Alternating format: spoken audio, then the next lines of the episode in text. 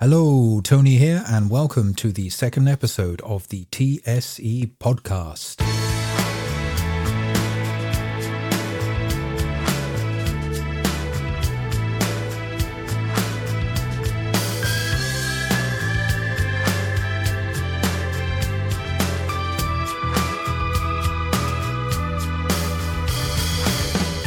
So, in this episode of the TSE podcast, we're going to be talking about the making of a track written by Jon Bicknell, which appeared on our latest album, Where Are the Angels, and it was entitled Sweet Scented Cherry Bomb. And we'll also try to explain how we went from this I thought being clean and good was the right thing to do. to ending up with this. I thought being straight and wise was the right thing to do. Left side of As usual, my co conspirators Stuart Glanville and Jon Bicknell joined me to discuss the making of the song Sweet Scented Cherry Bomb. I hope you enjoyed the podcast, and I'll see you on the other side. So we're going to talk about um, sweet scented cherry bomb. Jon, um, first question: How did the idea for the song come about? Well, um, it must have been around 2015.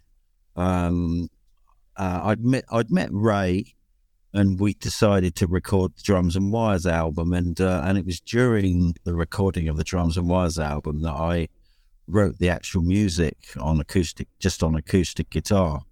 Um, and it was originally the music for a song called um, Population Overload, which then changed to a song called Lest We Forget, which I wrote, as I say, back in about 2015, pretty much about, you know, the way uh, this country is going and how that, like, all the people that fought for us in the wars might think about, you know, some some of the current issues and stuff. But I thought I don't do politics, and, and I wasn't happy about putting it on the album, so it was kind of shelved um, until um, one day coming back from Ray's, um, I sat in a field on the way back, and, and I just thought, you know, I'd recently um, uh, recovered from uh, an addiction, uh, and I and I kind of sat in this field, and I and I wrote the lyrics. You know, I just sat there for about an hour listening to the birds singing, watching the trees swaying in the summer breeze, and I wrote and I wrote this totally depressing song about my uh, my experiences through addiction. Now I see your darker side. Your smile turning to a sneer. I actually also recorded the demo vocals in that same field because I had a little portable eight track machine. Yeah, Uh, so I laid the backing track down, and then I went into this field on the way down to Ray's again, uh, and I just sat on a log in this field, and I did the vocals for the demo. it's often how it works, isn't it? It just- Yeah, I know, uh, but I'd had the tune in my head. Yeah. Ever ever since I gave up music back in the, the twenty, uh, well, it, around the millennium, I just gave up music for about fifteen years. Uh, but then, you know, I saw Ray, and we we decided to record the, all the old songs that we used to do, uh, and I, and I just thought, and I had this tune in my head, and it wouldn't go away, and that was it. And then I wrote the lyrics and it was still rejected for the Drums and Wires album. Sorry, Jon, just talking over you there. But but just to um, reference, Ray is the drummer and uh, your co sort of um, uh, conspirator in your other band, Drums and Wires. Yeah.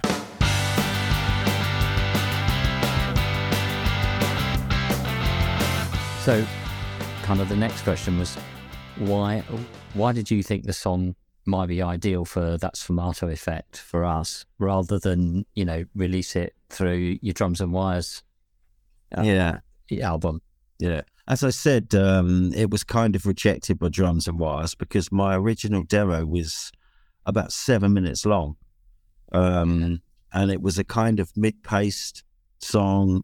Um, it had, you know, I wanted a lot more for it than we could actually do as a three piece. And uh, it was kind of left by the wayside. And then when me, you, and Tony uh, decided to get the uh, album together, you know, um, I thought this would be ideal because it fits the mood of the album. Because it's about a serious subject. Yeah, Um, it's about personal experience, uh, and, and uh, thankfully you were latched onto it. Uh, me and Tony did a demo before you uh, even heard it. I Yeah. and we cut it down from uh, seven minutes to about five minutes because uh, I think you were kind of got separated the wheat from the chaff and chucked out a couple of verses and some repeat choruses. As I say, between us, we decided on the epic ending that it ended up with. Well, we're going to come to that in a minute. I, I, I guess the the next question really is, uh, you know, once you just sort of decided you wanted Tony to produce the track for for the band for that Sfumato Effect, did you have a vibe or a sort of sound in in your mind regarding how how the track, how the song should, you know, be? Yeah, kind of, because um, it was written about um, a period in my life where uh, I was kind of uh, indulging in uh, mind-altering substances and stuff, and uh, and it kind of uh, made itself into a kind of mid-pace psychedelic type feel song. Um, And I do remember the original demo, and and when that middle eight section it drops down to the E minor. I mean, it's a classic Floyd trick, um, and, and the Beatles as well. You know, and I, and I kind of asked Tony to uh, to think about that and listen to maybe something like Sergeant Pepper's and um, and see what he could do with it because I wanted that psychedelic vibe to it. That, And- and- that- yeah. Tony Tony knows the rest because he knows what he did after that. Well, it, it leads perfectly on to the next question. I'm going to jump jump on to uh, to the question to you, Tony. Um, Cherry Bomb has a more, I you know, we all felt it on the album. It has a more traditional sound than the other tracks on on the album. So, from your perspective, where did the inspiration for the musical feel of the song come from? Well, that's a good question. I, I took the, the lead directly from Jon because um, he mentioned that he wanted a 60s psychedelic feel to it. And then he mentioned Sergeant Pepper's. No, he mentioned Strawberry Fields. So we all know what that typical Mellotron sound sounds like from Strawberry Fields. So I remember that uh, it was quite funny because I used Studio One for my main software, and all the virtual instruments there didn't actually have a Mellotron. So I had to come out of Studio One and then use Logic Pro X, and they have a very, very good Mellotron simulation fantastic. or Yeah. virtual instrument. Really good. Yeah, works. so I recorded that, and then I had to export, had to import the video back into the Studio One session. But yeah, and, and that was the main inspiration. Um, Jon said I wanted it to sound psychedelic, so immediately I thought Strawberry Fields Forever. Um, it's funny, I don't know a lot of songs from that area that is so-called psychedelic. Bands like The Move, etc. I'm not really too familiar with their work, but um, I have kind of some idea of what psychedelic music is supposed to sound like. So, um, and then it really just went from there. I, I do remember actually somebody suggesting there should be a harpsichord, which um, I think you can just about hear in the mix, um, should also be included. And I thought that the harpsichord would give the whole song this that was sense of actually your suggestion, Tony. Yes, somebody suggested a harpsichord. Um, so it, it's kind of playing in there as well. So I went for, for two choral sounds for that middle eight section. I had the sort of staccato chords just playing the steady sort of um, two four two four, if you like, rhythm using um, using the mellotron, and then I had another mellotron sound which is just playing block chords. I can't remember whether it was uh, at the same pitch or you know that were just slightly higher or lower register, but that formed the main part of the middle eight. And then uh, I'm not very good at playing guitar, but then I remember we ought to have a guitar solo here. And then I really just used a preset that I found and modified it from another piece of software. And it just had all these typical sort of long echoes and delays, um, very little distortion. Um, it wasn't the kind of song that needed sort of in your face heavy metal distortion. Um, and I came up with this kind of dreamy, sort of wandering guitar solo. Um, and I think that was it for that middle eight section. I don't think we added No, too much. Definitely worked. There was there was originally uh, originally Stuart sang uh, the vocals over that first part of the middle eight section.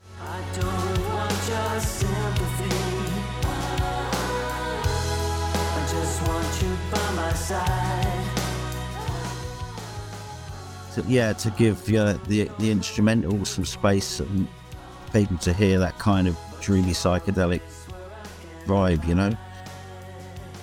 Yeah, the, vo- the the vocal did repeat itself. Um, I think there's like two parts to that middle eight section, and um, it did repeat itself. And I think I suggested that um, that it probably just repeating it probably didn't actually bring anything no, you- to the it- song. And I think I, I think we dropped that. So it just has a middle eight section with the with the lyric, and then just leaves it instrumental before it breaks into the next verse. So Stuart, I had a question for you. Um, as this song was actually not written by yourself, what were your first impressions of the song when you first heard it? it's interesting this because Jon didn't give me any idea about what the song was about lyrically, what it was about. So I just I, I took the the lyric I got from Jon. The first time I listened to it, I thought my immediate impression was it's about some girl, someone that he you know was close to. And on about the second or third listening, I suddenly thought, nah, this isn't about a girl because I, I didn't know what cherry bomb was. I didn't know it was a drug of, of sorts. But after about two or three listens, I thought, no, this is this is more serious than that. This is about a drug. And I, I remember I remember on texting um, you guys on the chat and saying, Jon, this is about drugs, isn't it? And and he said, yeah, definitely. and then the story came out that that obviously it was inspired by you know a pretty bad experience and a bad time for Jon in his life. So yeah, um, that was my first impression. Then my second impression was listening to it. I thought it sounded quite Beatlesy, and I thought, yeah, I quite like this, but um, not sure whether I'm going to be able to do anything with it that's going to add value and improve it. So yeah, that that's my that's my answer to that. Yeah, I actually do. Um, uh, uh, I remember the first time I heard the song. It was um, Jon. You sent me a demo Yeah. Of some songs that were going to be on drums and wires, and there were lots of songs uh, that were on that demo that I thought were particularly good. Um, and I remember Cherry Bomb, and exactly like Stuart, I thought, yeah, this is going to be another story of love lost. And I literally thought that. I had this image in my mind of this woman, this cherry bomb, somebody obviously who's voluptuous and had long flowing blonde hair. Um, and that's exactly how I saw back. it. And when you came up with the story, yeah. Oh, and when you came up with the story about drug addiction, I was kind of thought, wow, I just didn't see it that way. Shows you how much of a useless Yeah, lyricist kind I of, would I be at the kind end of of the day. disguise most of my songs as love songs. You know, always have done. You know, I, I like them to be ambiguous, and that kind of. um uh, and and yeah, yeah, I can understand how that could be mistaken as a love song, but it was a kind of love hate relationship that I had with uh, that substance that I had a bad time with. I mean, it, all dates back to the two tens, the twenty tens, when uh, there was a lot of people like myself who who'd grown up as uh, failed young pop stars and have turned into aging old wrinkled pop stars, and um, and and you know I've always had a problem with addictions. You know, I'm I'm currently addicted to uh, gherkins, but uh, but I've always had I've always had to watch myself because I think a lot of creative people have that problem. You know, uh, and I tend to go I tend to go into um, black periods where uh, where I can't reason really or judge what what I'm doing with myself. But anyway, it was a bad experience. I came out of it and I felt that I wanted to write some lyrics that could maybe help other people as well that had been through the same experience. Um, and it turned into that kind of um, very, very personal, heart on sleeve song. You know, I bared my soul with, with that one. Stuart, of course, he got hold of the lyrics, edited them down, and um, cut the wheat from the chaff, and uh, and added some of his own style to the song, which, in my opinion, turned out absolutely fantastic. And I don't think it could have been done better. That's kind of you to say. Thought this could have been an anthem, a bit like um, "I Will Survive" is an anthem for one reason or another. I just suddenly had this Yeah. image in my mind. As uh, you know, you go to these over fifties and over sixties parties, that your song could have actually been an anthem for men who loved and lost. And I just see it playing in the background, you know, and all these sort of hundreds of over sixty-year-old men singing "Sweet Cherry Bomb." No, I mean it's a very subtle lyric. I mean, there's the genius in that. I guess I don't write any lyrics, but I thought there was a bit of a genius touch, and I had this light bulb moment went off when you explained that it was actually a song about drug I mean, addiction. uh, t- Tony, t- just on a related note, you might want to edit this out, but uh, the uh, Drums and Wires album that you've recently remastered, um, the song probably also sounds like a love song, but that that is also about another addiction, which is uh, my struggle with alcohol over the years. Um, you know, it is it is dressed up as a love song, but if you go back and listen to it, knowing that, um, you'll see it in a different light, and and it's the same with a lot of my songs. Yeah. How do you actually get the courage? I wouldn't say the courage, but I would find it very difficult to write something personal that happened to me, even if it was in the third person. Um, how do you actually make that leap? And maybe Stuart, you've got some thoughts. How do you make that leap? Because you're really Uh. just baring your soul um, on a piece of paper and then putting it to music. I, I, I can I would say straight away that absolutely everything I write is from person pretty much from personal experience and my my angle and my view on the world. And the next podcast we do, which will be about uh, the song "I Can See Your Face," is intensely personal. I won't go into it now, but but absolutely, it's about something that happened to me, which uh, doesn't happen to many people. But we'll Mm. talk about that some other time at the next Yeah. podcast. Yeah. Yeah, absolutely, mate. We we I mean, at our age, we write from the heart, don't we? Yeah. Heart on heart on sleeve. No, I, I, I, I, I wrote this question down, but I, I think it's actually, um, again, not being able to sing and not writing any lyrics. Um, I just wondered, Stuart, what, what are the differences when you're performing someone else's song? I mean, you've played in many Yeah. bands, you write your own lyrics with Pillow Fights Back. Um, are there any sort of particular challenges, you know, like when you're having to interpret someone else's song, someone else's idea that's different from writing for yourself? actually, do you know what I find? I found, and I've always found it quite liberating and, and quite enjoyable to sing and to come up with, if I'm allowed to, to come up with ideas for other people's songs. In my early days of learning to be a singer and sort of late 80s, I did some session work through um, a guy called Roger King, who who now plays keyboards and produces um, Steve Hackett. Uh, he was uh, in-house engineer at uh, Island Records back then, Island Music, and I got some session work with him. And I did loads of sessions for well, two or three, four or five sessions for different artists that were signed to Island at the time, just doing coming in and doing vocals for them. And I really massively kicked on in terms of moved on in terms of being a singer back then, because it really taught me so much. And just listening what someone else wanted on their song, which I'd never really you know, really experienced that before. And it really made me uh, much more professional. And in this case, um, it had been quite a long time since I sung or came up with any, uh, was asked to sort of come up with any ideas for somebody else's song. But Jon, you know, as we know, Jon came up with this um, idea of bouncing it over to me and just said, look, fill your boots, mate. Just do what you can. And if you come up with some ideas on it, then great. So um, for me, I, I just jumped at the chance because I, I the, the original demo I quite liked, but I, I felt, yeah, I can do something with this because um, I know Jon will understand it, understand me when I say this.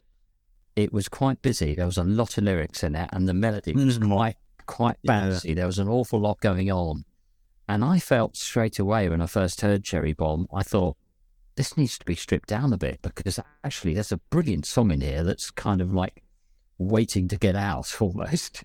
And it had been, it had almost been overdone. Um, Yeah, that's how I felt about it. And so, yeah, it was a brilliant opportunity for me. So I just, I stripped it down, came up with a few more ideas, took a lot of the melody ideas from Jon's uh, original demo versions and Jon's original ideas were, were a lot. I didn't really contribute much to the melody. Um, but it was, it was, I, I loved it. I really loved doing it. And in the end, I went bananas with it. I had so many backing vocals on it. Uh, I just went nuts with it because with my own songs, I don't tend to do that. I kind of tend to just, you know, just uh, write a few. I come up with a few lines and then I harmonise and I do my bits and pieces. But this is a great opportunity for me to go nuts, and I really did. So thanks for that. Yeah, there was um there was quite a few people comments that have been made about the album, especially about Cherry Bomb, is how catchy Yeah. the chorus is. Sweet scented cherry bomb, you lied to me. And I think that's absolutely true. And I think somebody did a review of the album. Can't remember the very talented chap's name, but he actually said even the god, even the goddamn backing vocal was actually catchy as well, which actually backs up exactly Yeah. what you just said. I was going for a dog walk um, with my little doggy um, at the time, and I just recorded the main vocal um, for Cherry Bomb, and I started getting these ideas about um, in the chorus about you know the backing vocal being "You lied to me" and all that stuff. Um, and I was just on a dog walk, and I, was, I could hear it in my head because I always hear music in my head, as most writers do. And I just got straight back and thought, yeah, I've got to put something down to remind me that I've come up with that little moment. And I did it. And Jon went, yeah, I came up with that too. That's exactly what I was thinking. And we were like on the same, literally on the same hymn sheet on this song so much Yeah. at the time. So it was really good. once we'd sorted out the um, uh, the choruses, the middle eight section, um, somebody came up with the idea to have some psychedelic ending of the song, which we'll probably talk about. There's another follow up question, but I can't remember whose idea it was to come up with spoken words or the story that closes out the song. Yeah, that that that's Stuart's fault. Me again. I yeah, I Hang on, before you start, Stu. Yeah, my, on my original demo, um, I just extended that ending. I went back. It, I went back into the middle eight um, chords, but then it faded out after about like twenty seconds. You know, and and I think you must have heard that version and thought, yeah, that can be extended. We could put, so we could do something with that. totally. It's such a nice musical. That that section is is so musically with the with the mellotrons and everything that Tony had done. I I I, I love that section more than any other part of the song. In many That's ways. great. I love. I love I just thought this is really derivative. It's when you know when you know it's coming, it's something Yeah. to look forward to, isn't it? You know, if you don't know the song, it's a nice surprise. But if you do know the song, it's like, okay, the rest is okay, but I'm just waiting for that ending because that spoken part ending gets me every time. I, Every time. I, I, I remember at the time, uh, I was sitting down it, it with um in with my wife Claire, and um I I said to her, I've got an idea for the end of this song. I'm going to do like a spoken, really daft spoken section, and she went, "Really? Are you sure?" And I went, "Do you know what? I think I could. I think this is going to work." I remember texting you, Jon, and saying, "I've got this idea for this spoken thing," and I said, and I wrote quick, literally about two minutes flat. I just wrote this story down and sent it to you, and you just went, "Yeah, go for it. That's just mad. Why not? Yeah. Let's do it." Mm. And so I just went and I went upstairs and recorded it, and um, I just straight away. I don't know where that is, where that came from, that spoken thing, because I've never ever done that before. Well, we we have to we do have to mention um, the fact that, uh, like in Where Are the Angels, there is a Bowie influence there somewhere. I mean, the spoken ending is kind of, uh, you know, um, a little bit Bowie-ish, not not as much yeah, as, as uh, Angels, but it's uh, it's just you know you just go off on on this little journey, and it's you've got this awesome music behind it. Then this red seagull swoops down beside me and he says, What are you doing? You don't belong here. And I say, No, I belong here. He says, You dropped the bomb.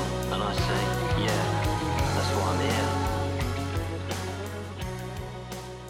But how did how did this how did the seagull um, come into the Oh, yeah. equation? Well, uh, you know, this is quite. This is all about where I live. I live in Dorset, and I'm I'm quite close to the the sea, and um, I visit the Jurassic Coast a lot. At the time that we recorded this song, um, and that we were we were um, we were doing it, I was visiting. I, I we have a little place down on the coast from overlooking the sea, which is like a caravan thing. And I was visiting there, and um, uh, you know, just I've always needed to be near water, and and all it was was uh, coming up with an idea about um, a, a drugs trip, a druggy trip. Um, we were at the time we were we we sort of called ourselves, or we'd we'd um, used the idea of calling ourselves RGB after our, after our surnames as as a name for the band. That Sfumato Effect. We'd sort of dismissed as an old name, so we'd used RGB uh, as our name at that time. So I wanted to reflect I just wanted to have some fun with it. So I wanted to reflect red, you know, and green and blue, which were in our sort of logo at the time, in that bit of lyric. And I thought, what what better way to end this song than to have a, a trip? And I'm up flying, I'm flying in the sky, and this big red seagull comes down on, and there's the green blue water below me, and the blue sky. Wow. the rest of it. Wow. I've never I've never made that connection. never made that connection. yeah, That's that's brilliant. just a bit of fun, really. And then what I've it just got it, it it kicked on a bit from that. But the bit I love most is right at the end when when the seagull starts talking, and this goes back to Douglas Adams and the Hitchhiker's Guide to the Galaxy, way back in our youth, guys, in the early 1980s when we used to love that that whole series. I remember there was this talking seagull in this. That he had it. I think it was a talking seagull or a talking bird. And anyway, I was having this conversation with this seagull in the air while I was flying over the sea, and uh, the seagull says, um, "says uh, Why are you here?" Uh, and I said, I, No, what are you doing? You What don't you belong here. "I can't. Sorry, yeah. What are you doing here? Um, have you dropped the bomb?" I said, "Yeah, that's why I'm here." And I just thought, the minute I wrote it, I just thought, "Oh my god, I love that!" Because that just sums it up perfectly.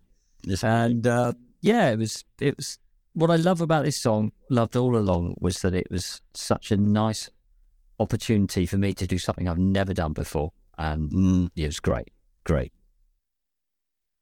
Yeah, the ending was sort of, was sort of almost very Michael Caine. No, I I purposely, I know uh, actually, Tony, thank, thanks for mentioning that because I purposely, I don't like the sound of my spoken voice very much. I'm, I'm not desperate about my singing voice, but that's another story. But I'm, I've never really liked my spoken voice. And I thought on this, I'm going to use what I would call my normal accent, which is kind of a bit West London. And I, again, I mean, in, in reference to my great hero, Dave, Dave, Dave Bowie, I do sound a bit like him when I use my, when I talk normally because I've got a bit of a London twang about my voice, as you can probably hear now. So I just thought, no, I'm going to sing it. I'm going to speak this in my normal voice, which really, really scared the crap out of me at the time. But Yeah. I'm glad I did it. Yeah, I remember laughing. No, he did something on that. Uh, exactly. Yeah. There you go. You see, you know, that's it. I did kind of, um, for me, I remember when the first time I heard the idea about having a spoken bit at the end of the song and storytelling, I think I remember, as you both know, I'm a bit of a pre Gabriel, well, yeah, Gabriel Genesis fan, massive Gabriel Genesis fan. But I think actually he came up with a short story which ended up on the sleeve notes or the back of Genesis Live, which was a live album they released sometime in the early 70s. Um, later on, some, I think, some film director um, in Hollywood actually read it and wanted him to write a script. And this was one of the big arguments they had during the recording Yeah, of The Lamb. Lies Down Oh, on yeah. Broadway because Gabriel went off to Hollywood in the middle of recording, if I've got my story right, um, to talk about writing this script. And the rest of the band were left, I think they recorded it in Headley Grange at the time, uh, were left just to record huge parts of The Lamb Lies Down on Broadway without Peter Gabriel. But that kind of tied into Cherry Bomb to the 60s or early 70s, into this whole sort of prog um, psychedelic feel. Immediately, I heard the story and the idea. That's the thought that came into Do you my know mind. that you're probably this is probably subliminal because I was a massive Peter Gabriel fan back in the days. Still am. Still think he's a genius. Um, it is subliminal. I think you're right. I think a lot of, you know, I, I can remember listening to, um, you know, uh, I know what I like, and Gabriel talks at the beginning of that about I'm just a lawnmower and all the rest of it. So yeah, there is probably a huge influence in there in terms of writing a, a daft bit of prose like I did from Gabriel. Absolutely, it's a good point. Yeah, another point of inspiration is that lyric. Um, there's Howard Hughes in blue suede shoes, smiling at the majorettes, smoking Winston cigarettes, Oh, which is uh, again, I, I don't know which song that comes from from the Lamb, but it is actually almost spoken rather than sung, isn't it? Because the music just goes really down low. Broadway melody, I think. it is. Broadway melody, melody of something or other. We're talking about someone else's music here. This is not good. and as the song and dance begins. Yeah, It, it it was it was a storytelling, isn't it? Which I think actually that's one of the good things about Cherry Bomb is actually a Yeah. story, and the the whole crazy thing at the end. Um, it was just it just works Yeah. beautifully, and it ties the whole sort of '60s psychedelic feel of the song. I think is what Jon was trying Oh, to get across musically. Just ties it all in. And I remember I, I, I wrote the introduction at the last thing. I remember actually, I always have problems with introductions. I kind of have a half an idea, but I get so excited about developing the choruses and the big sections and the middle eights and the melodies that I sometimes just completely forget the introduction. And I think we'd almost finished Yeah. the production on this. And I thought, well, the, the introduction sounds a bit bland. Um, and I don't know what we had before the beginning of the song. Um, but there was there, there was this other virtual instrument, just had this musical box instrument that you just play using a MIDI keyboard. And I always wanted to include it somehow. And then I thought, yeah, this is going to be perfect. This is a bit like Up the Vicarage, you know, Victorian Yeah. England, um, Steve Hackett kind of um, um, feel to the whole song. And then I thought, I'm going to take just the chords from the, the chorus and then play them using this music box instrument. Um, and I think the first time I sent across a demo, um, it just launched straight into the song. And then I thought, oh, what about if it Yeah. slows down? A bit like a mechanical box that eventually you wind it up and it plays this tune and then eventually it just slows down. And I thought that fitted perfectly. But, um, and for me, that was after the great ending with the storytelling about the, um, about the seagull. I think it needed Yeah. something at the front. And I think that's one of the last things I did on production Exact- on the that song. was a, a genius idea. Um, do you remember when the first the first take the first version you did with that musical box? You put uh, Stuart's vocals mixed up to Mickey Mouse sound. Yeah. yeah. I oh god, I'm guilty as charged. I couldn't. I just listened to it. I thought, no, I, I don't. I really don't. I, I, I, I It just. sounded like the Chipmunks. I know I couldn't do it. I, I thought it. I thought it was okay, but you know, I mean, uh, you had to have the final say on that. Stuart. I I'm sorry. Yeah, it would have been fun, but um, I just couldn't deal with it. I just, I, as I said before, I, I do struggle listening. Like uh, most singers are the same. You struggle listening to your own voice. You don't really want to listen to it because you don't think you're that good. You don't think you've done it right, or you think there's so much room for improvement. Listening to myself turned up two octaves and sounding like Sooty on acid. You know, it's like not Sooty, the other one. Um, anyway, um, yeah, it was like a bridge too far for me. Uh, there was um there was a there were there was a song by Kenny Loggins. I can't remember. I don't know how I ended up listening to Kenny Loggins, but when I was living in the states, he had a huge hit with a song, um, and it was played on the radio almost endlessly over there. Um, and it starts off with I think his six year old child who just sings the lyric Yeah.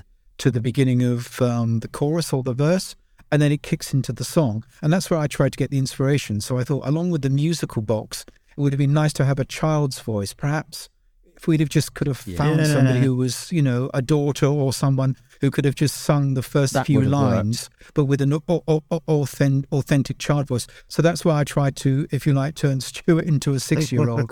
but as you say, it, it well, just he's didn't there work. mentally anyway. Surely, despite on, uh, another great favourite band of mine from years ago, the Smiths. Um, Johnny Marr produced the, the God Save the Queen album, and there's a song on that called Big Mouth Strikes Again. And in the chorus of Big Mouth, you hear this sort of really very similar high voice to what you had, Tony, for the beginning of Cherry Bomb, uh, singing backing vocals. And at, the time, everyone went, "Who the hell's that? What what is that?" But Marr basically, as producer, had done what you did. He he switched up Morrissey's vocal up a couple of octaves and to put it through some sort of sequence or something. And Morrissey, being much more sort of sensible than me, said, "Yeah, that's fine, Johnny. I can, I can deal with that." If it had been me, I would have gone, "No, no, I don't want to. it. I don't like it. I don't like it," because I'm not very creative, uh, creative like that. I could, I could have lived with it, but Yeah. um, you know, I got a question for you, Jon. Um, if you actually hadn't developed it uh, with us, how do you think it might have turned out if it had been a drums and wires or an um song or developed somebody I don't else? think, I don't think it would have made any drums and wires releases. No, Ray, Ray was never particularly enamored with it, and um, we had loads of other stuff to choose from. You know, it was uh, in demo form. It was almost seven minutes long, with all the extra verses and choruses that Stuart chopped out, uh, and then made up with with his spoken part. But um, it ended up about seven minutes on anyway, didn't it, or something?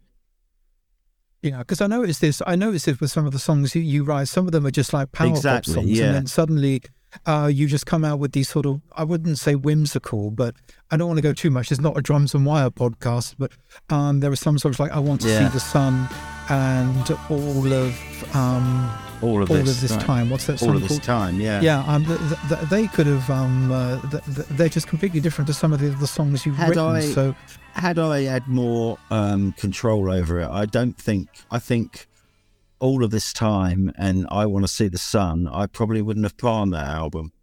Um, I would have probably saved them for such an occasion like Cherry Bomb, where um, given it to you and Stuart and said we can do stuff with this because they're kind of mid-paced musical um, pieces, you know, that um, that need a lot more love than a three-piece band can basically do. we, we we we talked about this on we talked about this on a podcast, um, an interview with Smudge, uh, Darren Smith. But um, I'll always have there'll always be a place in my heart for Cherry Bomb because it was the song that really got us back together and kicked us on to finish the entire album. Because without repeating ourselves, uh, we wrote Angels, we kind of worked on it, and then we had a bit of a break for a year and a half. Can't remember. Um, and then you and I worked on Cherry Bomb. You said, "I've got this song." and you sent it over to me and then we started to talk about it and i just developed the music and then when we had the bones of it together then we actually then said well stuart do you fancy singing this and then that just kicked off Yeah. the whole um, flow and led to all the other songs And it on got the album Stuart writing as as well. After doing one of my songs, he said, "Right, I'm going to better this. I'm going to I'm going to do some writing myself." And he ended up writing the other six songs with you on uh, on the album, which uh, yeah, Cherry Bomb is not my favorite song on the album. You know, that's all I say. You know, but uh, Well, we did a recent poll, and um, although we didn't get many votes, because let's face it, we're we're not, we're just a small band that no one's heard of. But um, it did actually um, did actually get quite a few Well- votes. It does resonate with a lot of people.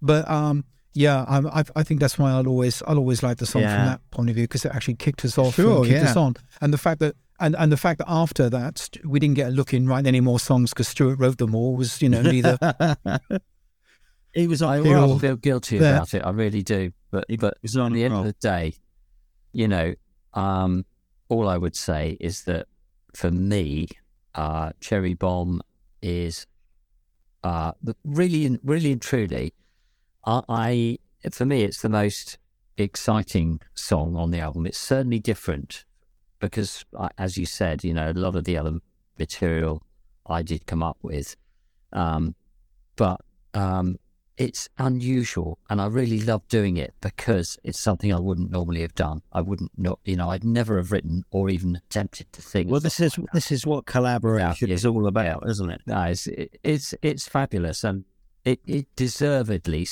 The other great thing about it is that it sits brilliantly on the dark side of the album between Angels and I Can See Your Yeah. Face. There's no other place it could have gone, and it mm-hmm. works so well between those two songs. Because we'll talk about I Can See Your Face next week when we do the next podcast Yeah. it just honestly it is perfect and i have a really it's a really special song for me and for same reason that, as tony said it brought us all back into this place where we suddenly thought yeah we can do this and it did kick me on it inspired me and made me think yeah i need to write some more music and i did and so i'm eternally grateful for that it's fantastic All for the good. There was one question, Jon. I remember in the last podcast we talked about your bass lines following vocal melodies. Um, one of my favorite parts of the album, I can't remember. I think it actually comes out of the pre-chorus or the end of the verse. And this very intricate bass line. There's lots of notes going all over the place, and I tried to follow it a little bit with some of the staccato strings and some of the other instrumentation I wrote around it. But um, was was that inspired by a vocal, or was that just um, you jamming jamming along and thinking I'm going to make Do this you mean the complicated? part where it, it in between verses where the, it goes do-do-do-do-do, do-do-do-do-do, like that? Um, I think it, without singing, it goes. I'm thinking about angels again. The trouble is, it's just there's so many bass lines that sound the same. Of course, Cherry Bomb. Yeah, cherry where, where it goes into the bridge before the chorus, where it goes. Uh, Yeah. And now it gets come flirting. Do do do do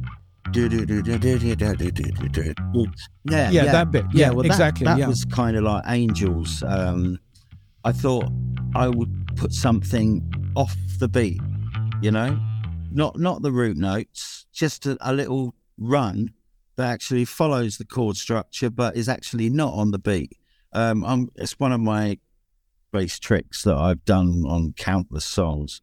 You know, I just get the idea that I mean, you know, most of the time through the through the verses and that on that on this song, I'm playing the root notes, and it's very sort of following the bass drum and uh, making it kind of uh, quite a smooth feel. But then when it goes to that bridge section before the choruses, um, that's when I that's when I kind of mix it up a bit, and and it's a it's a bass counter melody, really. No, it's absolutely perfect. Yeah. And I remember actually because that's how I came up with the idea for these brass stabs. So I like I quite like brass um, in a bit of music, and I've used it quite a lot on the album. Um, it appears in other songs at the end of um, uh, Born to Be Free, where we go into the orchestral bit. I've got some of these sort of like slow brass melodies in the background, but the end of that bass riff before it goes into the chorus, there was a gap, and I thought it was perfect just to slam in some kind of um, some brass um, blast, right. if you want yeah, to call yeah, it that. yeah. Yeah. And actually, it was immediately I heard that bass line, and there was a gap there, isn't there? It's like this bit of a pause before it goes into Oh, the chorus, yeah, and I thought, I've got, I've got to fill that gap. And I just thought, yeah, okay, Earth, Wind and Fire. We'll- yeah, we'll stick some brass in there. Um, also, funny enough, inspired, uh, inspired a bit by Madness, because I mean that's something they use a lot in their songs. Yeah. It's, I mean, there's I mean, lots of a- horns and brass, that- but it, it kind of harks back to the feel of the song that uh, that reminds me of something off Sergeant Pepper's because you've got like, you know, like got to get you into my life with the horns and sta- the horn stabs and uh, and and you know they they're just there in certain parts of the song. You know, they don't dominate the song, but it's um yeah, I love a bit of brass.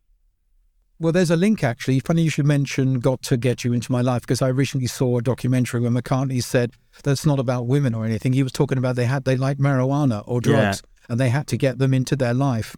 And McCartney admitted admitted, you see, that that was why he wrote the song "Got to Get You Into My Life." Um, yeah, and that's the link with Cherry Bomb. Yeah, we left-handed bass players have got a certain mindset, mate. I just wish I had his money, or I could write songs as great as his. But there you go. We can't have it all, can we? No, we can't.